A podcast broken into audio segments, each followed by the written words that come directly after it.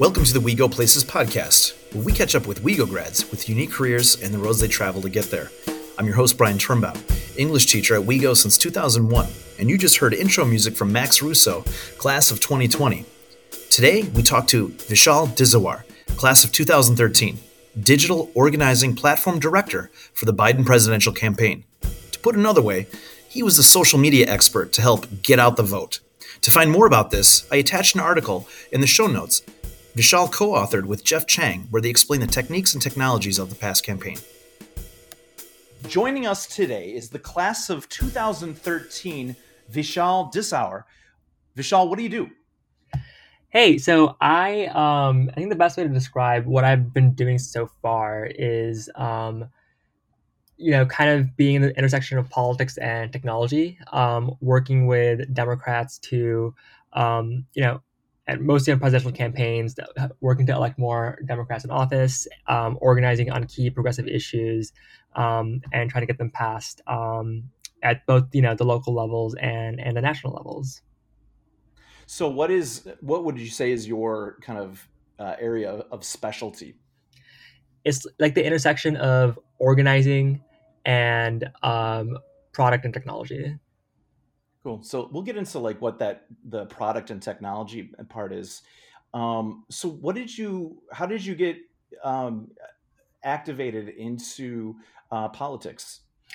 Yeah, so this was um, after I left high school. Uh, I went to the University of Illinois at Urbana Champaign. Um, initially, just to do computer science, um, but sort of after like my first semester, um, I think I shared the story up publicly before as well, but uh, I'm a DACA recipient, um, meaning I'm one of the undocumented immigrants that does have um, deferred this deferred action for childhood arrivals program um, that President Obama launched in 2012 to give us deferral from deportation and access to, you know, be able to work in this country, be able to go to college, uh, stuff like that. And so um, you know, our, our family um, were immigrants and we came to this country because my sister needed her heart surgery. Um, and it was kind of quite difficult. Um, we came around in 2001 um, um, earlier on in that year. And it was, it was quite difficult to sort of get any sort of like legalization or extension of our, of our stay. But we needed to stay in this country to get our sister's heart surgery, which thankfully she's doing great today. because uh, we, we decided to stay in this country. And so I decided my freshman year that I wanted to use my skills in, in technology, which I was passionate about, um, to try to share my story and share why it's important for um, you know this country to be a country of immigrants um, and to give you know everyone an equal opportunity. And so that was how I started getting involved in in politics. So before you were involved in in politics um, as, as directly as you as you are um, how did you come to become? How did you become interested in technology and computers? Because you said that you were uh, in a computer science program at U of I. When did you first kind of know that you had an aptitude for uh, computers? Yeah, this was um, sort of later on in my high school time, around my junior year, where I sort of um, uh, started reading more about what like computer science is and like how um, you know amazing companies have started um, just from the literally dorm rooms of like um, some colleges uh, or garages uh, where literally you can start you know you have to have z- almost zero money um, and you can just have an idea you can think about build something that is really useful for for people in the world and you can create a you know a really large company and provide a lot of value to people like at scale. And i think that's sort of like idea of just having an idea, thinking about it, and just like spending time, you know, you know, building it and working on like working on puzzles and and, and essentially constructing something out of nothing that can grow massively at scale was just really really appealing to me, and also like something that also reflected sort of the the immigrant like dream also in this country, or just the American dream that of what people wanted to be, where you if you work hard uh, and you, no matter like where you come from um, or what, what background you have, um, you can you can make an impact in the world. That's great. Um, so you were able to then very early on fuse you know those two things together. Um, and would you say that that when did it really start to kind of take hold? Um, uh, in college for you, where you were able to kind of really kind of blend these things and see um, your skill set be immediately adapted to what you wanted to accomplish for your political goals? Yeah, I think one of the um, earlier things um, it, later on in college, um, around my sophomore year, um, we started organizing on this bill in the Illinois um, state um, capital to try to give undocumented students access, equal access to get financial aid for higher education. because obviously as someone that was also undocumented, I didn't have any access to get any scholarships or or, or financial aid for going to college. Um, but fortunately, was still still able to to make ends meet and go there. Um, thankfully to my parents, but also understood that, you know, for many many students that, that grow up in this in this state um, and sort of work hard um, for for you know no fault of their own. Um, because of you know a lack of documentation, um, even though this country that they feel like is their home, they they're unable to go go to college uh, because of financial barriers. And so we we started organizing um, with other like coalition partners from different um, universities across Illinois. Um, it was sort of like headquartered at, at, at UIC uh, with this like task force to organize on this bill. At that time, was called the uh, the Access Bill. Um, I think later it, it ended up changing to the Rise Act um, when it got passed. But um, it was at that moment where um, we we started doing some like you know original um, grassroots organizing, just getting people more aware about this issue, sharing our stories, um, and, and, getting people to like grow their support, throw their support behind this, and join us at the state capitol to um, you know, put pressure, do rallies at the state capitol, um, do press conferences, and and sort of lobby lobby with these um, senators and representatives um, individually, and talk about why we support this bill. Um, one of the one of the initial ways um, we saw a pattern of like, oh, we're sharing our story, people are moved by our stories, they want we want to make it easier for them to take action. I work with some of our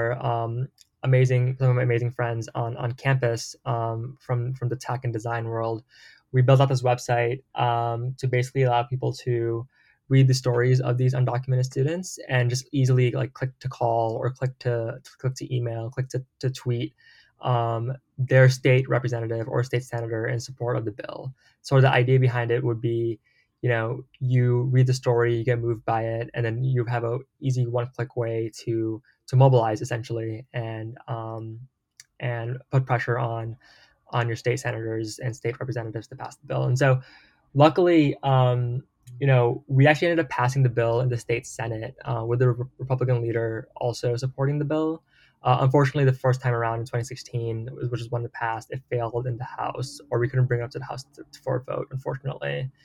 Um, but but later on, you know, after I, I left that campaign, but that campaign kept on being picked up by other students that like continued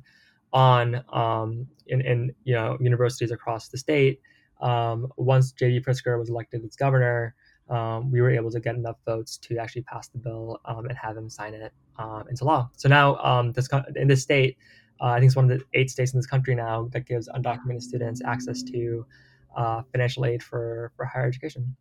what did you where did you go from there? When, after you worked on this campaign in for DACA uh, what was the, what was next for you? Yeah so after this um this bill um we were working on in the state um assembly uh we I went to um it was 2016 so I immediately went to um I started interviewing with the Hillary um, for America campaign because I wanted to, you know, at that time, um, I, I thought Trump, you know, had basically um, won the Republican nomination, and I wanted to um, make sure I can get involved um, at the presidential level to make sure, you know, we didn't have Trump as, as, president. And unfortunately, you know, we all know how that story ended. But um, I was able to join the Hillary campaign as the digital organizer in uh, the battleground state of Wisconsin. Um, and so the digital organizer position basically meant um, it was our goal to sort of meld together like using online digital tools and getting people to take action online um, towards um, uh, towards volunteering and getting people out to vote for for Hillary um, in, in Wisconsin specifically. Um, and we, we experimented with some new tools. There was a new tactic we, we, we sort of like used in this cycle uh, or in that 2016 cycle, which became much more widely used in 2020, uh, which was this um, uh, tactic called peer-to-peer um, text messaging, uh, where you you essentially load up a large list of target voters you want to talk to, and in a one-to-one way are able to just um, send them messages, um, um, either asking them to volunteer or asking them to vote. Um, and you know we are able to basically just like have you know a lot of staff and volunteers recruited to send these messages to, to hundreds of thousands of people in a very quick way um, and be able to respond to them in a one-to-one fashion if they if they responded to you um, and so you know it was a about a three month experience um, working in in wisconsin for for hillary um, learning a lot about like both um, the new innovation the tactics that we can use in engaging voters but also understanding that there's still a lot more um, room for improvement, I would say, um, that was still there, especially in the tech world and how uh, campaigns um, use tech. It's interesting. Um, you wrote a, a, really fascinating, you know, behind the scenes article for Medium that I'll post uh, in the in the episode notes here, where you where you walk through the various implementation of all the tactics um, that were used, the te- technology, and how you were able to kind of problem solve in real time for that. And uh, one of the things I, I was curious to know is that, you know, as a decision point, how do you know that let's say for example because um, in the article you mentioned that uh, the ThruTalk that you were able to reach like 33 million phone calls uh, that were then used uh, at, at large during the campaign and all that. What's the balance of like knowing that people might not want to pick up the phone call but if you but you can't not call at the same time it's got to be a very tricky balance right? Of like are, am i am i letting people know about my candidate or are they going to get grumpy about the way in which they're being contacted? How do what's what goes into that kind of decision? Yeah so you know um the biden campaign where i was at most recently um we we knew that we had to basically like mobilize and just just get out our, our voters, make sure like they have the, the support they need and, and the motivation um, um, to to basically go out and, and vote. Um, and so it's kind of like a um, thing where like you know with ThruTalk as you mentioned, we made like 330 million phone calls across the country. Um, it, it's kind of a like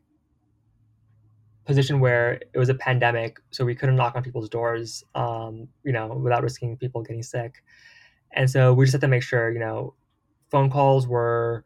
like the next best way to like have a conversation with somebody um, to make sure that they get contacted and that they like go out and turn out to vote um, for for Biden in whichever state um, that they that they lived in, and especially in a year where like we lived, we lived in a pandemic where you know voting was going to be different for many people where they either had to make a plan to early vote or vote by mail because they didn't want we didn't want people to you know wait until the last moment um, to, to vote on on election day. Um, and so also making sure that you know on these phone calls that they were given the proper resources. And so we just thought it was it was worth it for for, for making sure that we are able to um, kind of spray and basically you know um, spray with our target voters, make sure we are efficiently contacting them um, to achieve our goals. That I thought that was one of the part that was really interesting in your article was how you, you were able to kind of identify um, different outcomes. Obviously, you vote, donate, and then volunteer. Um, but one of the other parts that I thought that was so fascinating was the um, Make a Plan uh, app or website uh, that you designed uh, as well. And I was wondering, you know, who's who's in on the process of creating something like that? Because you know, we're talking a lot about convergences in in that you have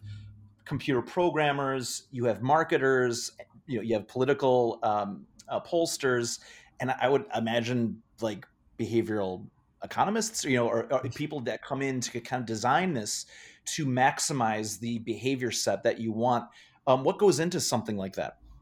Yeah, so um, so basically, um, I guess take a, take a step back to like help understand, give context behind how how this gets put together. Um, on the Biden campaign,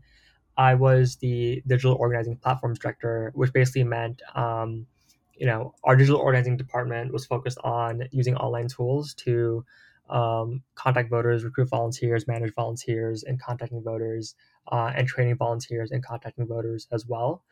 Um, and I was um, uh, sort of the lead behind making sure all our different departments um, had the tools, features, um, and things to develop uh, to make sure we can like achieve our strategic goals on uh, reaching the voters that we needed to. And so for the tool that you're talking about, we, we built a website called makeaplan.com. Um, it during the during the the cycle because at, at the highest level, the most strategic level, we understood that uh, voting was going to be, as I mentioned earlier, different for a lot of people this year, and we wanted to make sure that they knew how they could. Um, they were guided by uh, in a process to make a plan to vote to to vote by mail, for example, or to make a plan to vote to vote early, or or if they needed to to vote on election day, would make sure they knew what time they had to get there, what location to get to, uh, and if they needed to bring an ID, what sort of IDs to bring. Um, and, and, you know, for, for a tool like that, this for makeaplan.com, um, you know, a tool that is basically like a voter turnout tool and, and voter education tool is sort of uh, actually involves a lot more departments than like some of the organizing tools um, that we use, like like ThruTalk, for example. Um, you know, makeaplan.com involved um, product and technology teams to to design the experiences and build it. Uh, it involved the um, the content teams to make sure that we had all the right content from all 50 states um, uh, correct on, on how to vote, essentially. Uh, a legal team to make sure that we had all the content that was there uh, was approved, and also continue to stay in touch with the legal team because while we were, making sure the content was correct, um, there was always litigation with, with the legal teams to make sure um, they were trying to make voting easier in, a bunch of battleground states when Republicans were trying to make it hard, uh, especially in states like Pennsylvania. And so sometimes we would win a victory um, in, in, one of our court cases, and we have to update the laws of how to vote uh, in, in, this tool. Uh, and then it also involves coordination with um, our organizing teams, uh, campaign leadership, on making sure that the strategic ob- objectives of making sure that people were people are aware that like we're giving off the impression voting is still easy um, while still nudging them towards like the good behavioral like method of like oh like voting is easy like election day is obviously you know november 3rd but here are all the, the ways you can vote early uh, and get it out of the way um, so like trying to make trying to make it like not like not just earlier on like for example like if we would show you you know a list of like the three different ways you can vote we would show vote by mail first then vote early and then at the bottom we would show uh, vote on election day um, trying to you know basically use the assumption that like that item at the first of the list is something that people will gravitate towards because it's, it's the number number one item there. Um, so yeah, long story short, basically it involves um, putting together a lot of um, stakeholders, um, but for, for something like voting laws, um, it does involve unfortunately um, because voting isn't as easy um, in this country sometimes, and we're trying to make it easier. Um, you know, there's a voting rights law um, that we're trying to pass in Senate. Um, it, it, it fortunately got launched very quickly within two weeks from uh, inception to uh, to build and then to to testing. And so um, we got some really good results out of that um, out of that tool. So, if you could maybe walk me through um, what's the hierarchy of a campaign? So obviously you have in you have the candidate up top, and then the campaign manager what are the other layers that I'm missing uh, that are above or below maybe campaign manager and how it gets to you? Yeah, so um, there's various different departments in a campaign. So campaign manager is like the main, um, is, is the person at the top, Jen O'Malley Dillon, uh, for the Biden campaign. And so the various different departments um, are, are communications um, departments, um, pretty straightforward. They focus on um, crafting the message uh, of the candidate, working with press. Um, uh, and then from there, you also have data and analytics, uh, another close partner uh, of ours. Uh, and data analytics teams sort of work on um, identifying who the target voters are, who are in the persuadable universes, who are in the mobilization universes. Mobilization universes meaning the list of people that like we know are like likely supporters, and we just got to get them out to vote. Um, persuadables are like potential people like we can like actually persuade and, and get them to our to our corner. Um, and like working to get like us like lists that we can use to like essentially contact voters uh, within our within our various tools uh, and creating a lot of various reporting as well off of our uh, off of our efforts to help us understand how our voter contact operations are going um, how our volunteers are doing um, on, on all these various tools that we're having them do having them use um, to do contact voters so that's the data and analytics team uh, and then you have um, organizing and, and digital organizing. So digital organizing, the team I was on, uh, as I mentioned, uh, basically focuses on using um, online methods um, to to basically contact voters um, and and recruit volunteers and manage volunteers online. And the organizing teams are focused on essentially more local organizing, um, with focus a lot more on like hiring field organizers and having field organizers build local relationships um, and have them build up volunteers and and essentially like work to contact voters um, in their in their local areas. Um, and then from there, you also have the legal teams, um, as I mentioned, um, voter protection teams as well that work to um, uh, make sure our content, um, you know, is, is always uh, adhering to voter voter rules and laws and making sure that it is correct on how like, we're having we're sending out correct content on, on how to vote um, as well as making sure that you know we are um,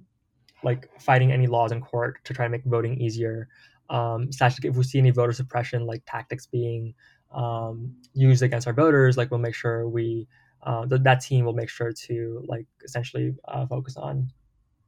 taking anything to court that needs to be taken to court. And then the last team um, that comes to my mind um, is the digital team. Um, and the digital team is really focused on a lot of um, uh, content um, on on social media, on on anything digital focused. Um, basically, just trying to get the message out um, using using using micro influencers. Essentially, just figuring out various different ways and more creative ways to get the messaging out of our, of our candidate. Um, oh, and the, the, last team obviously is the product and technology teams that focus on uh, building tools um, to help us uh, achieve our voter contact objectives, voluntary management uh, objectives. Um, and sorry, going back to the digital team as well, you have you have uh, producers that also make videos, um, uh, producers any any any type of content that can be used um, in any different medium to get the messaging out of our voters. Um, oh, and sorry, the last there's so many departments in, in the campaign. The last department that also exists is the paid media uh, campaign, which focuses on um, ads, um, placing ads on digital media such as Facebook and and um, Google, and also on on TV and radio airwaves. That was actually uh, one of Mrs. Fickus's questions. Uh, was uh, I, I, we could imagine that uh, that there's a, an ever growing investment in the digital end of influence within a political campaign. What would if you were to maybe ballpark like um, you know 60 40 or whatever what do you think where's the bulk of the money go towards the traditional TV radio side, or is it or is it now tilting much more into the digital uh, side of things? Yeah, definitely a lot of the, the budget does go to advertisements and it does start going a lot more into um, you know now that like we're getting into a more digital age, um, a lot more of the advertisements have started shifting um, away from TV and starting to get put more and more into digital ads like Facebook and and on Google. The um, one of the things that I, I thought was interesting was in the article where it was towards the end where you were uh, highlighted the section on road mapping, and I, I was thinking about this very uh, you know again a, a, a unique convergence, which is you were writing very clearly about how you use very rational um, you know scientific methods to look at like look did this cause the intended effect of what we wanted? But oftentimes the thing that you're doing is humans and we're irrational and emotional and all of that. I was wondering how you're able to how do you kind of um, find the balance between uh, something that is very kind of science driven and, and data driven, but then and how that moves humans, you know, in such a way. I thought that was a really fascinating um, kind of convergence there. Yeah, I, I will say like the culture of campaigns has definitely gone really into like being very data driven. Um, especially because we're working such a large scale. Um, when the margins end up being so small, as we have noticed in, in this past election, where you know it was just a couple thousand votes in like three of the battleground states like Arizona, Wisconsin, and Georgia that, that helped us win the election, um, which which makes us really focus on data and making sure we're allocating our resources appropriately towards what is working and what isn't working. So as much as possible, we're trying to figure out trends of um, what is effective in um, uh, in reaching voters, um, which is why we invest uh, in tools like SMS and, and, and dialer tools because historically we have it has it has been shown to be able to um, uh, be effective in, in reaching people at scale. Um, and, you know, in things in the persuasion world, that ends up getting a bit harder um, uh, to measure what like you know like actually moves people. You know, you'll have we'll do things like like sometimes um, focus groups or uh, there are some tools like polling tools that'll tell you uh, sort of the um, feelings and motivations that people have um, about uh, about a certain topic or, or a certain uh, certain issue or like or a certain communication tactic. Um, but sometimes this is where like the art of like politics sometimes comes in too, which is like you want to um, get the messaging out of your candidate um, in, in effective ways. So you sort of just like use your like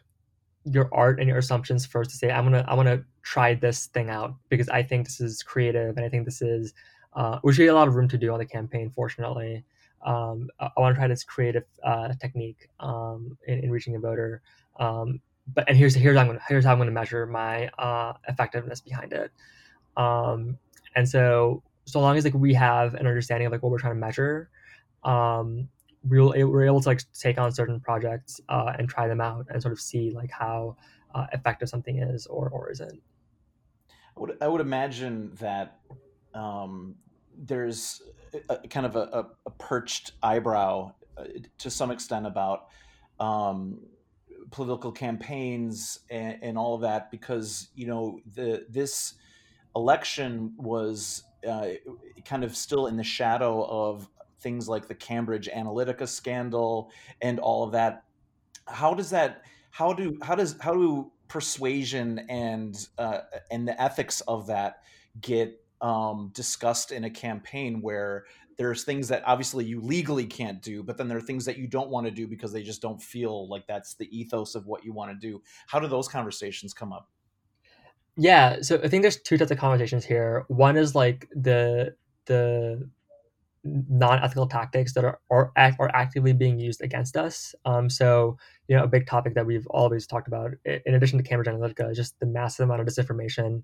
um, that was you know specifically just being spread by now like mainstream accounts um, on the Republican side, including Trump. Uh, to sort of suppress the vote um, and and voter suppression tactics like that and disinformation. Um, you know, I think w- w- one thing we saw was when when Twitter finally um, suspended Trump's account. I think they mentioned something like 70% or something like that of the rate of like disinformation, disinformation on the website and Twitter dropped by like 70% once like Trump got banned. And so we like had, you know, teams that tried to like source out what, um, what disinformation was spreading um, so we can try to see if like we needed to counter it how we would how we would counter that now on like actually like, moving you know persuadable people into into our side, um, you know, something something that's getting a lot, definitely a lot harder and harder as um, you know we're getting more polarized as a world. The digital organizing operation that we, I was a part of was mostly focused on mobilization. Um, you know, when, when you focus when you get to a campaign at, like at a presidential level, that scale, um, a lot of it ends up being focused on like making sure that you know in the final months um, you you put your efforts on just making sure your supporters that you've identified are getting out to vote. Um, full stop. I think in terms of like persuasion, um, which is good work. A lot of the good work that the digital team does and the content teams do um, is you know we basically will use ethical methods of making sure we're not spreading lies, um, and we're just trying to craft compelling rhetoric um, about um, the values that like we stand for, um, and try to and I think try to put it frame it in ways that people can understand uh, and like resonate with them essentially. Uh, but the underlying you know sort of things behind persuasion, uh, even in the digital organizing operation, is to try to make sure that people have um, the facts at hand that they can use in their conversations uh, with the voters that they're talking to. Um, and so just making sure that we are are staying ethically inclined and trying to use, you know, um, and I'm sure these are things you teach in your English class too. And I think I remember like learning them as well as like the, the value of like rhetoric and framing things and the ways that people can understand can actually like, end up moving them. Was there, what do you think was the most significant learning curve that you took from your first campaign from Hillary's campaign to then Liz Warren's campaign and then heading into uh, uh, Biden's campaign. What do you think was like the one thing where uh, you you had the like a most significant gain in learning uh, to adjust to the challenges that were um, that were once prior there and then moving forward? Yeah, I think um, you know the Hillary campaign was just being focused on like one state um, and then you know when you get to the national level, the complexities arise where you know on, on the Biden campaign we had 17 battleground states um, that we had to focus uh, we had to focus on. In addition to like a national operation where if you weren't in a battleground state, we were still working to engage every single person, every single supporter in a non-battleground state to, to be a volunteer and call into you know or text into a a battleground state and talk to voters. And so the biggest sort of like like learning curve there is just making sure, you know, to understand how like how you can still be so quality oriented at such a large scale, um, which relies on like a lot of fact finding missions of like you know building effective partnerships with just a bunch of different like team leads, leads of like different states, um, and just making sure that you know in, in a decision making process, um, you are taking an input of every single like department that will be impacted, every single state that will be impacted by a decision, um, to make sure that you know they get what they need. And so, th- the biggest sort of like learning curve there um, was just trying to stay on top of your feet um, when making really fast decisions, making sure that you know you aren't leaving uh, anyone behind and, and, and the things that they need. So, the campaign was obviously a slog and you know very it was very tough uh, and and, uh, and and I would imagine very intense. Uh, just out of pure curiosity, how do you handle the amount of information that flies your way? Like, how does that get cut up? Because, like, on a typical day, or maybe even at the highest, how many different types of communications do you get either text, email, phone call. Um, what? How do you how? What, what does that look like? And then how do you sort out how to prioritize and triage how to uh, do the next thing in terms of decision making? Yeah so um, there were a lot of different like you know teams focused on like outbound content. Um, like we have an email we have an email team sms team um, uh, call team that basically basically like you know works on like writing out a calendar of like we're going to do uh, we're going to call into like X type of list on on this day or email this type of list for this purpose in that day. Um, and you know, there's like alignment that's driven by stakeholders to understand from like you know a targeting perspective and a strategy perspective, if that makes sense. For me personally, my my mo- most of my um, like needs are focused around tech and making sure a couple things. One, um, you know, that like when we're sort of getting such a large scale with our technology, sometimes um,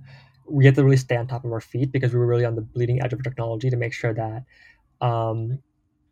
we're basically like approaching new ground and like we have to make sure our tools don't go down. Um, and if they do, like we have to like go back into our contingency plans um, to make sure that we can still continue our voter content operations with like a backup tool, for example, which like we had like ready to go.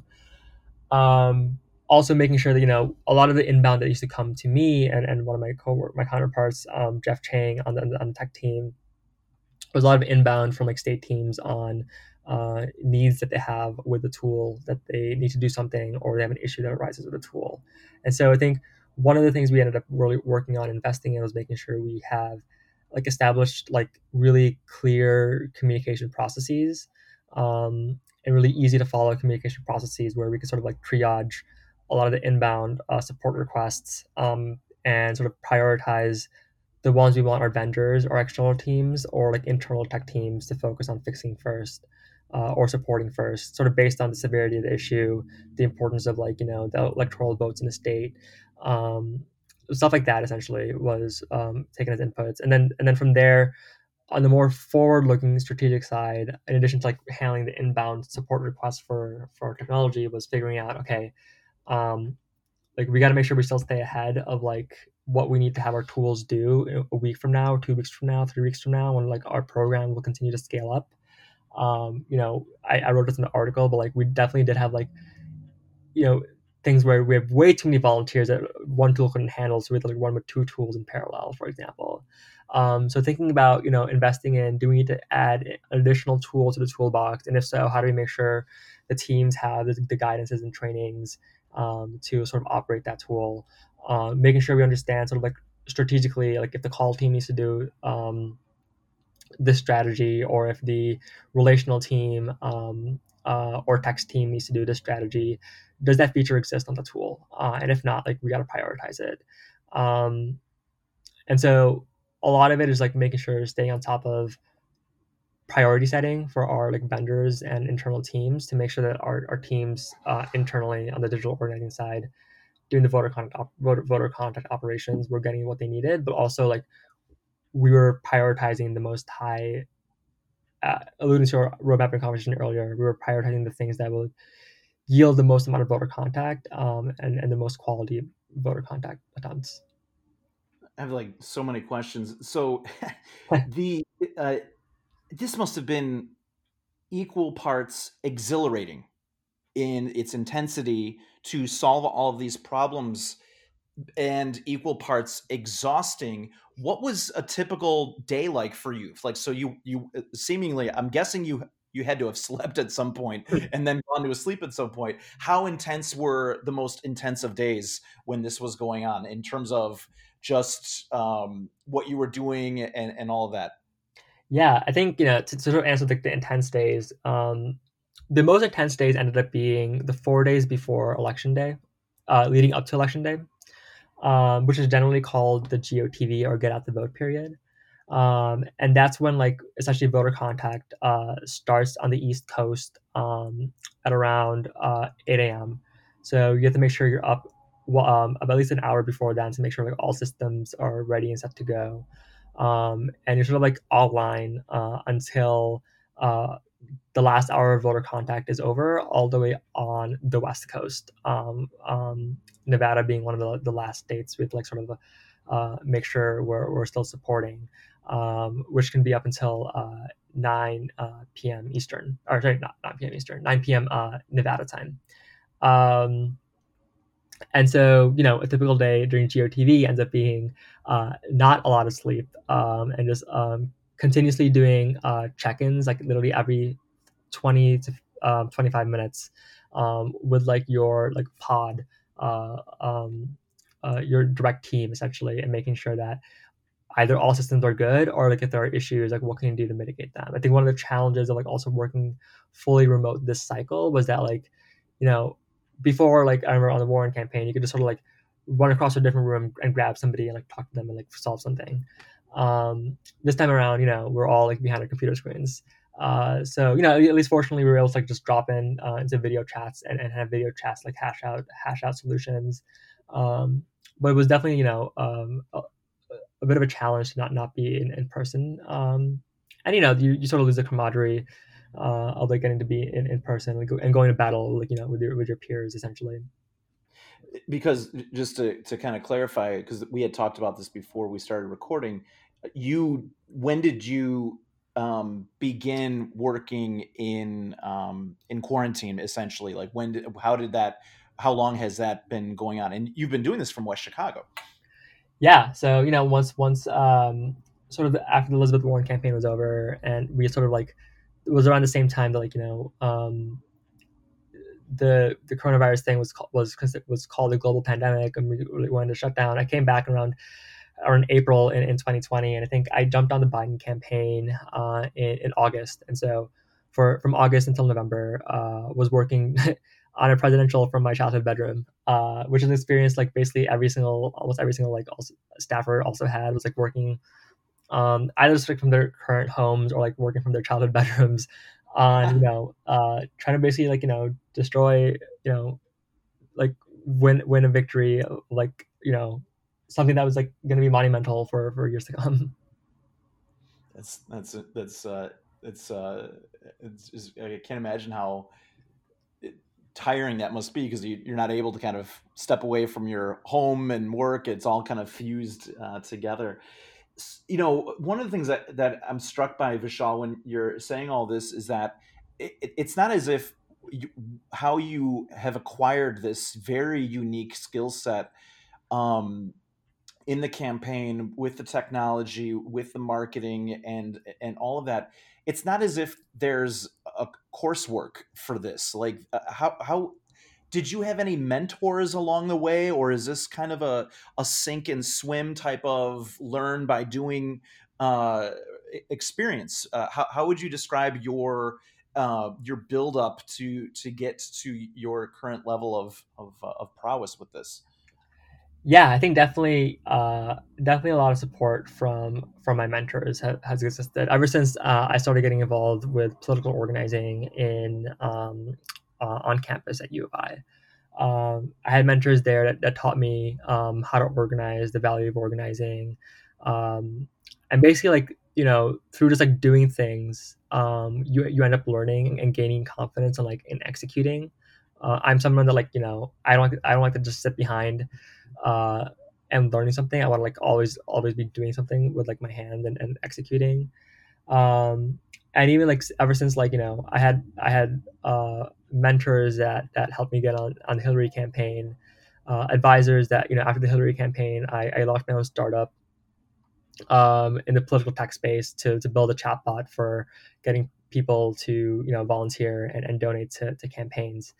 Um, advisors also that like you know after that, I, I, went to another political tech startup. One of the tools that we used on the campaign was called Mobilize America. Um, and I also worked there uh, in, in, New York for, for a bit too. And I think um, it, it's it's a world where like I had mentors, and I'm, I'm definitely very grateful to them. Um, because you know they both give you sort of the the guidance, uh, but also the confidence of like figuring out something on your own. Um, to be like you're gonna make mistakes. You're gonna you're gonna screw up but like you just got to make sure like as you're approaching things in the way you're thinking about it just make sure you take it from the approach of like what are you what are you trying to test? What's your hypothesis? What are you trying to learn um, have a plan for like going somewhere and have a plan for how you're going to iterate on something uh, once you once you learn it. Um, we're all kind of like you know ai algorithms at the end of the day. We try things it fails we try it again we do we get we get better at it. Um, and your confidence gets built up as well. That's that's a, that's a good analogy uh, with that. You know, I was wondering, you know, in just uh, in my own um, just kind of curiosity with this, what have what have you observed to be the most effective type of persuasion as you have seen it these years uh, working yeah. these campaigns? I think one I started very early on um, when I first shared my immigration story um, in college. Uh, and I saw that like when I shared my immigration story with, you know, uh, my friend circle, especially in college, um, it it not only helped them educate them, helped educate them more on the issue. Um, they were they were moved to support the immigration issue even more uh, because they saw like they were able to like visualize like a person in their life they cared about that was impacted by a certain policy uh, in, in sort of like an unfair way. Um, so some are moved to support, and some are even moved to action um, because um, they were able they were able to put a face to an issue essentially, and a face to an issue of like somebody they cared about in their life. I think something that like you know you'll hear a lot about is like in the gay rights movement. Um, a big reason why that movement ended up um, gaining popularity and support is just because uh, of of you know um, activists sharing their stories. Um, you know, the whole slogan "Love is love," uh, and you probably know somebody in your life that like you know is, is hiding something and they can't share it with you. Um, like they um, have really shown how effective uh, of a model it is to really humanize uh, the issues that we're facing um, and tr- try to like avoid this like partisanship that like you know we're sort of like is like the cloud. But like if you go like deeper into it you sort of see like the heart uh, when you share when you share stories like that. I forgot to ask what are you working on now? What's next for you yeah that is uh still a thing. I am researching talking to folks about um talking to my mentors about um i you know i think i want to stay stay in politics for sure. Um i think there the thing that like really interests me continues to interest me is organizing and continuing to um figure out ways to help you know connect people and like grow the progressive movement of understanding um, how to get more people to get bought into the vision yeah. of creating a multiracial democracy that works for all working class people and is fair to all working class people. Um, one where you know um, the top one percent of wealthy people don't get to control everything and don't get to control all the world's wealth. Um, just trying to like continue to figure out ways that I feel like the underlying problem of society really ends up being around. It, eh, coming back to like rhetoric, really, like how do we like make sure we sort of like are able to understand each other and like develop a shared excitement for a vision of the world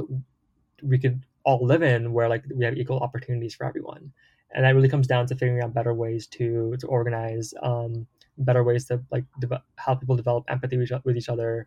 um, towards that vision uh, of, of the world. Um, and people are, a lot of these days are calling for for unity but you know unity you don't unite with like fascists right? You you sort of unite towards the truth and unite towards a vision of a world um, where everyone can can benefit.